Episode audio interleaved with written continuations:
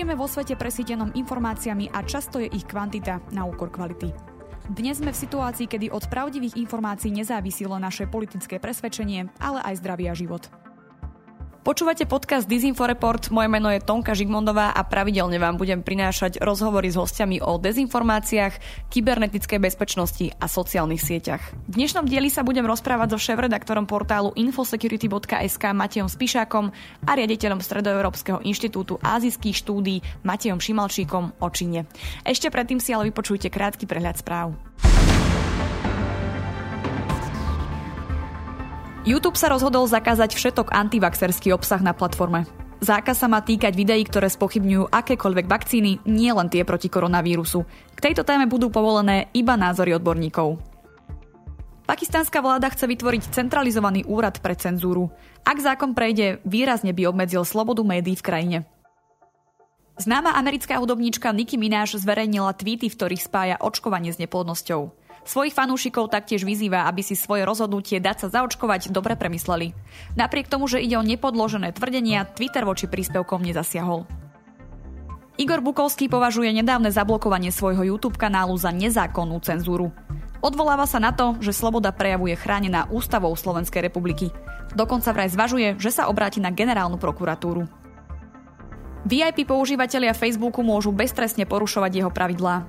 Vyšetrovanie denníka do Wall Street Journal prinieslo ďalšie znepokojujúce odhalenia o netransparentnosti spoločnosti Facebook. Ako som už spomínala v úvode, jedným z mojich dnešných hostí je Matej Spišák, šéf-redaktor portálu infosecurity.sk. Matej, ahoj. Ahoj, ďakujem za pozvanie. Prečo sa dnes ideme rozprávať o Číne? Čína sa v posledných desaťročiach stáva čoraz silnejším hráčom v rámci nejakej medzinárodnej politiky. Je to samozrejme veľmi ľudnatá krajina s obrovskými ľudskými zdrojmi a teda aj potenciálom, že vlastne aj ekonomická moc narastá.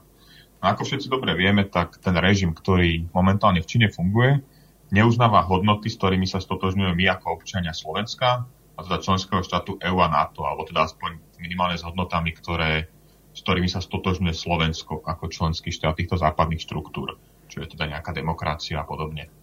Že Čína ako superveľmoc má teda samozrejme svoje politické a mocenské ambície, ktoré nevyhnutne ovplyvňujú aj bezpečnostné prostredie na medzinárodnej úrovni, v ktorej fungujeme aj my ako Slovensko. A veď aj v rámci NATO sa o Číne začína hovoriť ako jednej z najpodstatnejších víziev.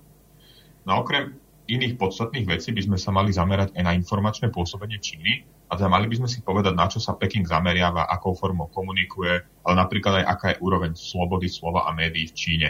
A práve z toho dôvodu, že ide o superveľmoc, ako sme si už povedali, ktorej režim sa úplne nemusí stotožňovať s našimi predstavami, tak mali by sme o Číne hovoriť čím ďalej, tým viac.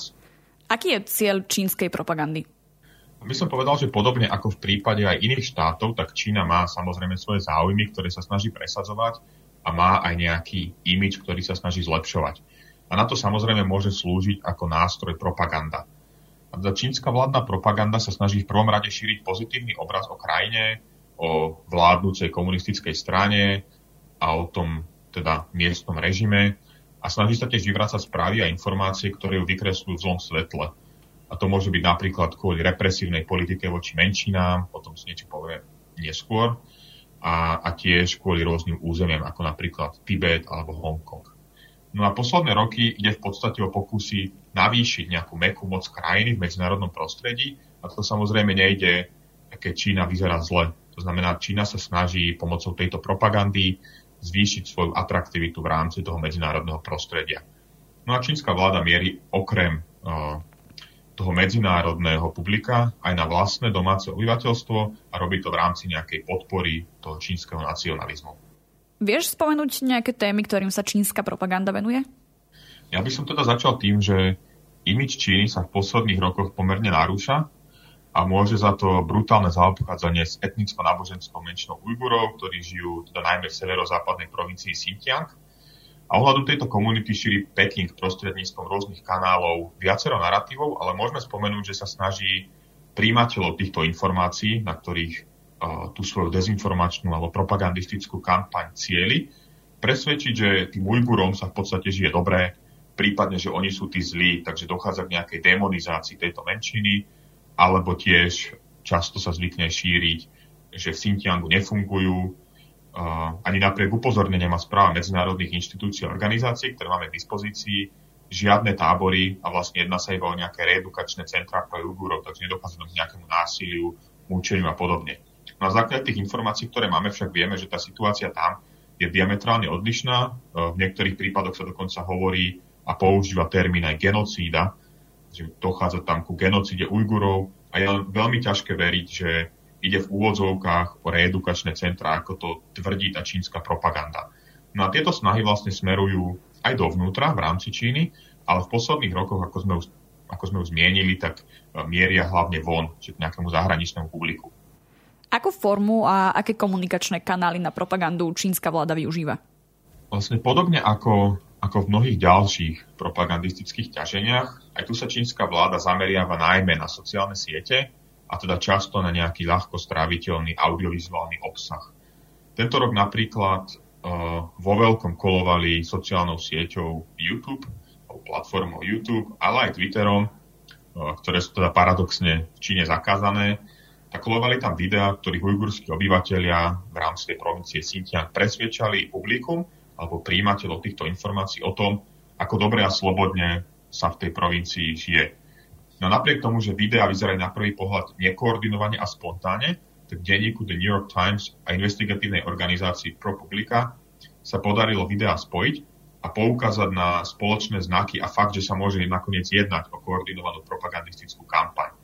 Že napríklad v prvom rade si všimli, že e, v takmer každom videu figurovala tá istá veta, len v rôznych variáciách, ale vždy obsahovala slovo sloboda alebo slobodný, napríklad v úvodzovkách citát sme veľmi slobodní, alebo žijeme si tu v slobode, alebo sme tu veľmi slobodní. No a vlastne tie monológy týchto údajne slobodných obyvateľov Xinjiangu majú, majú veľmi uh, podobné a často identické frázy a štruktúru. Čím teda môžeme uh, nejakým spôsobom naznačiť, aby mohlo ísť o koordinovanú propagandistickú kampaň. A vlastne účty, ktoré zdieľali videá, okrem toho vykazovali aj znaky nazvime to narýchlo vytvorených účtov, pretože niektoré mali dokonca 0 alebo 5 sledovateľov a boli založené v približne rovnakom čase. Ale teda ujgur, ujgurská menšina je iba jedna z tém, o ktorej čínska vláda veľmi aktívne komunikuje v rámci tej svojej štátnej propagandy. Aké sú teda nejaké ďalšie témy, ktoré môžeme pozorovať? Okrem témy Ujgurov je pre Čínu napríklad veľmi citlivou témou aj Hongkong, keďže čínska vládna propaganda dlhodobo vykresluje Hongkong ako povedzme rozmazané dieťa, ktoré bolo násilím otrhnuté od svojej materskej krajiny cudzou mocnosťou, vlastne čoho následky sa prejavujú dodnes v údajne slepom preberaní západných ideálov. Keďže vieme, že Hongkong je vlastne uh, pomerne slobodný v porovnaní s Čínou a vieme, že to bola v minulosti britská kolónia. Uh, bola tam dohoda medzi Čínou a, a Veľkou Britániou a Hongkongom, že ten, ten politický systém ktorý je v Hongkongu tak zotrvá na nejaký čas, ale teda vidíme, že podľa všetkého to tak nebude.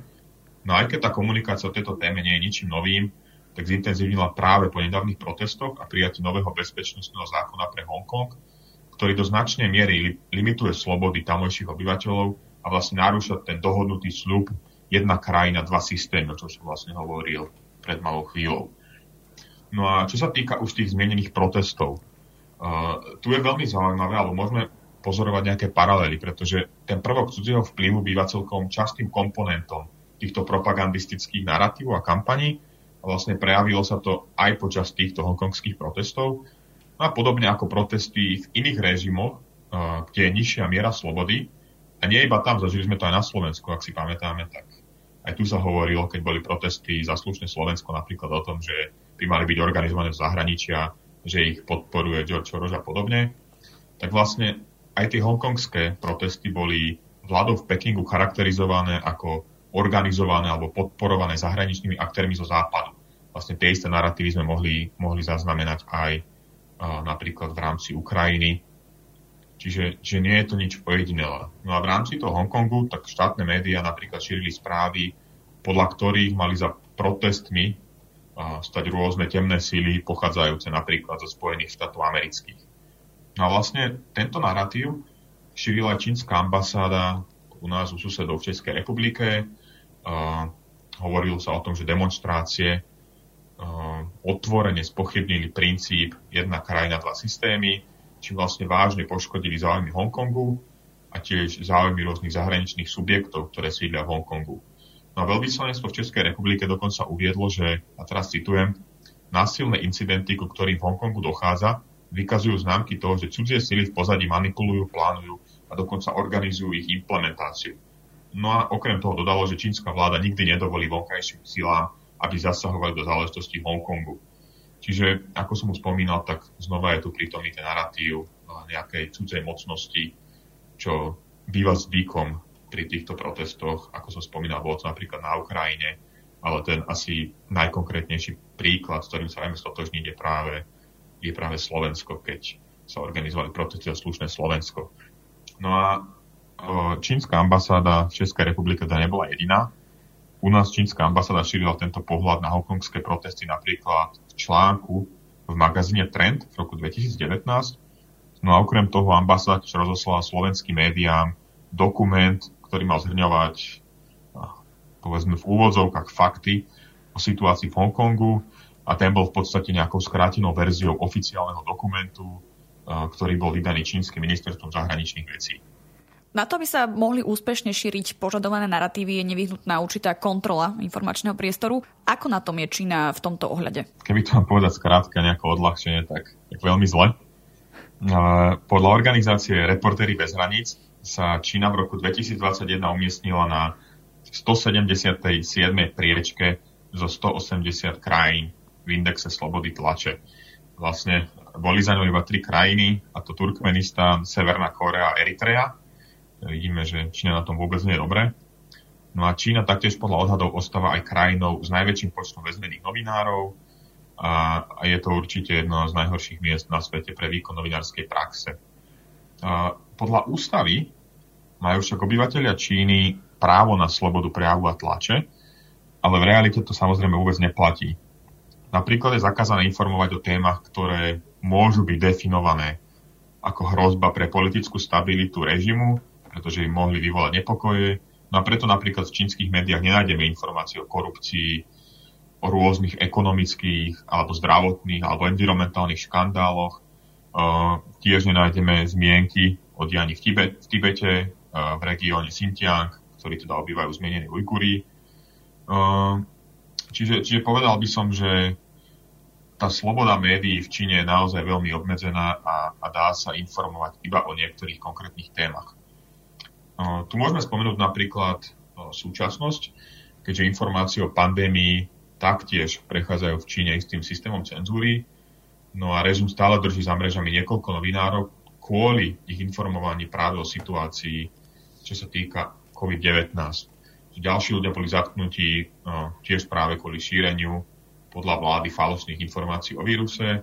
No a známy aj prípad novinára, ktorý bol odsudený na 4 roky väzenia kvôli živému vysielaniu z ohniska nákazy, dnes už teda všetci poznáme, uh, z Wuhanu. No a podľa režimu sa snažil o provokáciu. Čiže vidíme, že uh, aj tá definícia je pomerne široká a, vieme, že aj to súdnictvo v Číne nefunguje podľa predstav, takže naozaj to nie je dobré miesto na povolanie novinára. No zase iní boli zatknutí kvôli informovaniu o chaose, tiež teda vo buhanských nemocniciach, alebo napríklad kvôli kvôli zdieľaniu cenzurovaného článku o COVID-19. Toto všetko platí pre domáce médiá, alebo sú nejakým spôsobom obmedzované aj tie zahraničné? No rovnako aj zahraničné médiá majú, majú komplikovaný prístup k čínskemu trhu. Niektoré stanice majú zakázané vysielanie, iných obsah môže byť cenzurovaný alebo filtrovaný.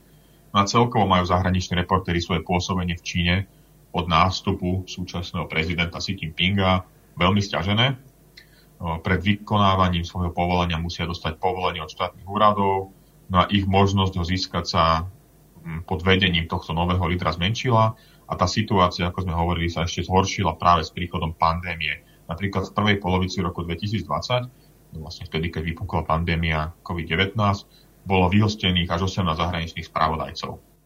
COVID-19 ovplyvnil mnoho zavedených procesov. Dokážeme zhodnotiť, čo pandémia urobila s formou komunikácie, ak sa bavíme o Číne?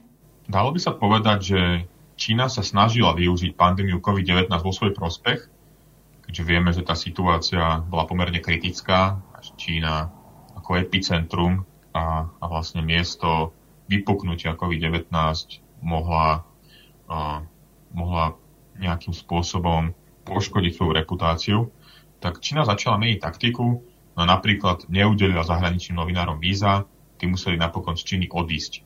Vlastne následne Čína posiela do zahraničných médií vlastné informácie, ktoré obsahovali, nazvime to čínsku propagandu, a dokonca ich preložila z čínštiny do jazyka krajiny, do ktorej informácie posielala.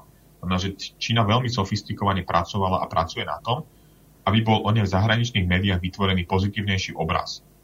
Napríklad ku každej jednej krajine pristupovala individuálne, prispôsobovala sa aj potrebám, preferenciám, ako napríklad tým prekladaním textov. Ale, ale vidíme teda, že aj ten príklad z Českej republiky alebo zo Slovenska uh, sa môže tohto týkať. No a druhým spôsobom, ako si Čína zlepšila zahraničí obraz o sebe, je tzv. covidová alebo teda rúšková diplomácia. Konkrétne to znamená to, že Čína sa snažila poskytnúť počas pandémie čo najviac pomoci, čo najviac krajinám. No a zahrňalo to napríklad posílanie rôznych zdravotníckých pomôcok, ako rúška alebo testy na koronavírus. A Peking sa tak snažil vytvoriť nejaký kontrast ku tým správam, ktoré sa týkali toho, ako neskoro vlastne komunistický režim, režim zasiahol proti koronavírusu, ktorý sa následne rozšíril do celého sveta. Keďže, ako som spomínal, tak mohla tam nastať nejaká reputačná, nejaké poškodenie reputácie, keďže vo všetkých médiách bola Čína zo začiatku kritizovaná, ale následne, keď v Číne klesli čísla, tak začala pomáhať ostatným krajinám a bola v médiách zobrazovaná ako správny príklad. Tu sme si ale povedali vlastne len to, čo sa snažila Čína urobiť pre zlepšenie svojho imidžu. Vieme, že sa o to pokúšala tiež napríklad prostredníctvom poskytovania vakcín. Prejdime ale k téme dezinformácií. Vyskytlo sa niečo špecifické, čo stojí za zmienku? Tak počas pandémie COVID-19 Čína okrem tých aktivít, ktoré boli zmienené, spustila aj masívnu dezinformačnú kampaň. Dezinformácie na sociálnych sieťach, ako je Twitter alebo Facebook, šíril dokonca hovorca čínskeho ministra zahraničných vecí. No a treba pripomenúť, že založenie a využívanie týchto sociálnych sietí je očividne čisto určené len pre zahraničné publikum, pretože tie sociálne siete sú v Číne zakázané. No a dôležité je vyzdvihnúť aj veľkú dezinformačnú a propagandistickú aktivitu Číny na sociálnych sieťach. Bolo to v júni 2020, kedy Twitter odstránil približne 24 tisíc účtov, ktoré boli v jadre vysoko organizovanej siete. No a tieto účty sa napájali na ďalších 150 tisíc účtov, ktoré všetky spolu šírili narratívy v línii s čínskou propagandou, alebo teda narratívy v prospech čínskej komunistickej strany a tiež dezinformáciu o Hongkongu. No napriek tomu, že, že Peking začal šíriť dezinformácie samozrejme už v minulosti, tak po nástupe koronavírusu a začiatku celosvetovej pandémie sa to množstvo dezinformácií ich šíriteľa zmenili a počas nástupu pandémie sa vlastne mnohé ambasády a veľvyslanci začali vytvárať aj profily na sociálnych sieťach. A teda toto je prvýkrát podľa odborníkov, čo Čína do aktívneho šírenia dezinformácií zapojila aj svojich diplomatov, a teda nie iba médiá, ako tomu bolo predtým. A tí diplomati a štátni predstavitelia aktívne šírili zavádzajúce informácie o pôvode koronavírusu. No a na záver by som povedal taký výborný príklad. Uh, hovorca čínskeho ministerstva zahraničných vecí, ktorý na svojom profile na sociálnych sieťach, alebo teda konkrétne na sociálnej sieti Twitter naznačoval, že by pôvodom koronavírusu mohol byť, mohli byť Spojené štáty americké, teda konkrétne uh, Fort Detrick. Takže vidíme, že aj takýmto spôsobom sa v podstate oficiálni štátni predstavitelia angažovali v šírení nejakých konšpiračných teórií, ktoré by mohli, povedzme, poškodiť napríklad v tomto prípade Spojené štáty americké, ale samozrejme musíme to vnímať aj v kontexte toho, čo sa dialo medzi Čínou a Spojenými štátmi a teda nejakou obchodnou vojnou. Ale takýmto spôsobom sa vlastne zapájal aj ministerstvo zahraničných vecí. Hovorí šéf-redaktor portálu infosecurity.sk Matej Spišák. Matej, ďakujem. Ďakujem, Maja. V druhej časti rozhovoru sa budem rozprávať s Matejom Šimalčíkom, riaditeľom Stredoeurópskeho inštitútu azijských štúdií. Ďakujeme, že si prijal pozvanie, Matej. A ďakujem za pozvanie. S našim šéf-redaktorom Matejom Spíšakom sme sa pred malou chvíľou rozprávali o fungovaní čínskej propagandy. Ako by si ty zhodnotil jej efektivitu? Nastala v posledných rokoch zmena v komunikačnej stratégii Pekingu? Samozrejme, tie, ten prístup Číny k nejakej vonkajšej komunikácii, k vonkajšej propagande sa um, značne zmenil za posledné 2-3 roky. Také dva také v podstate neuralgické body, ktorý, pri ktorých môžeme sledovať nejaké zásadné zmeny v tom čínskom prístupe, je prepuknutie protestov v Hongkongu proti zákonu o národnej bezpečnosti v roku 2019 a potom samozrejme pandémia koronavírusu. Um, dovtedy boli nejaké tie čínske snahy o vonkajšiu komunikáciu pomerne rozpačité a neboli nejak akože zásadne uh, organizované, ale hlavne po tých uh, protestoch uh, v Hongkongu sme videli narastajúci trend nejaké tie komunikácie vočích bojovníkov na Twitteri, ktorí, ktorí sa teda vyznačovali výrazne asertívnou to verejnou komunikáciou, ktorú už aj často sprevádzalo šírenie rôznych dezinformácií.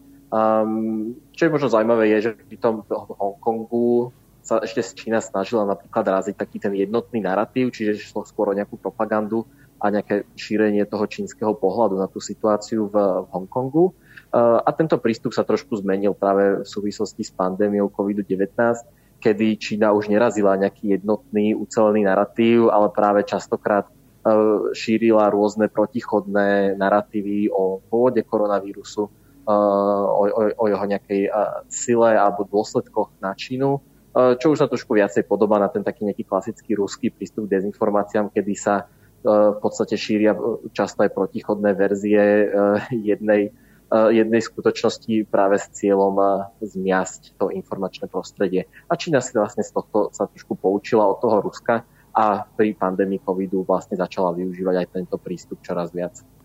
Môžeme sa s čínskou propagandou stretnúť aj na Slovensku, alebo v tomto kontexte zatiaľ nie sme pre Čínu až tak zaujímavým štátom?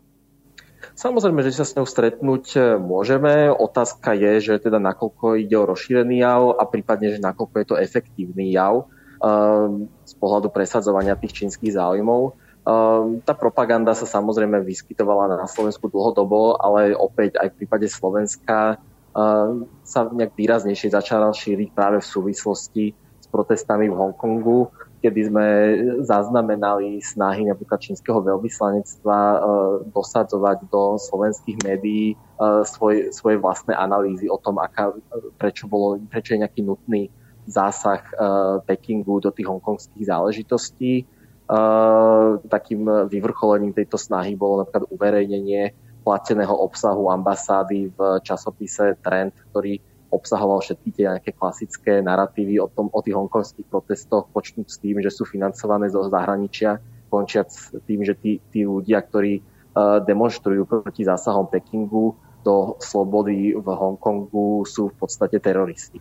Um, a samozrejme opakovane sa potom vyskytovali rôzne uh, v rôznej miere propaganda aj súvisiaca uh, s covidom, ktorá v podstate nebola ani nejak nutne dosadená do toho slovenského kontextu, ale bola skôr súčasťou nejakej širšej snahy tej siete uh, čínskych predstaviteľov uh, šíriť čínsky pohľad na situáciu v podstate okolo celého sveta. Čiže, čiže aj slovenská ambasáda, pardon, čínska ambasáda na Slovensku sa zapojila do týchto aktivít, kedy napríklad zdieľala sériu obrázkov na Twitteri a na Facebooku, ktoré mali údajne fact-checkovať a debankovať rôzne mýty o covide, e, ktoré ale boli presným opakom. Hej. Čiže, čiže práve šírili e, tú propagandu a dezinformácie, o, e, ktoré mali za účel vyvrátiť tie skutočné tvrdenia týkajúce sa covidu. Ako sa prejavuje čínsky vplyv na Slovensku, alebo aké sú záujmy Číny práve v našej krajine? To čínske pôsobenie na Slovensku nemôžeme samozrejme redukovať len na otázku propagandy a dezinformácií. Už len aj pokiaľ sa bavíme o tej samotnej otázke nejakého hybridného pôsobenia a hybridných rozieb, tak v prípade Číny eh, okrem propagandy a dezinformácií si to aj ďalšie spôsoby, ktorými presadzuje svoje záujmy. Veľmi výraznú eh, rolu zohráva ekonomické pôsobenie, čiže využívanie napríklad rôznych investícií a obchodných väzieb na presadzovanie svojho politického vplyvu a svojich politických záujmov, čiže, čiže z pohľadu Slovenska je možno aj miestami relevantnejšie sa v prípade Číny ako dezinformáciami zaoberať napríklad tým korozívnym kapitálom a prúdením v podstate netransparentného financovania do slovenských firiem, ktoré môžu aj disponovať rôznymi strategicky významnými technológiami alebo nejakým know-how, know-how, ktorý dokáže Čína následne takto transferovať k sebe domov a využívať ho na svoj ďalší ekonomický rast a presadzovanie svojich cieľov uh, za svojimi hranicami. Ostatne na toto práve upozorňuje v posledné dva roky už aj verejné správy Slovenskej informačnej služby. Hovorí riaditeľ Stredoeurópskeho inštitútu azijských štúdí Matej Šimalčík. Matej, ďakujem, že si si našiel čas. Ja ďakujem za pozvanie a tešilo ma. Ak sa vám tento diel páčil, môžete nás podporiť či už jednorázovo alebo pravidelne cez Patreon. Umožnite nám tak vytvárať nielen kvalitný obsah, ale tiež budovať komunitu ľudí, ktorí rozumejú potrebe zdravého a transparentného infopriestoru. Viac informácií nájdete na stránke infosecurity.sk v sekcii podpora. Na príprave podcastu sa podielali aj Peter Dubovci, Barbara Jamrišková, Nikolota Nemečkajová a Lenka Vestenická. Podcast vznikol vďaka podpore férovej nadácie O2. Verím, že si nás pustíte aj na budúce.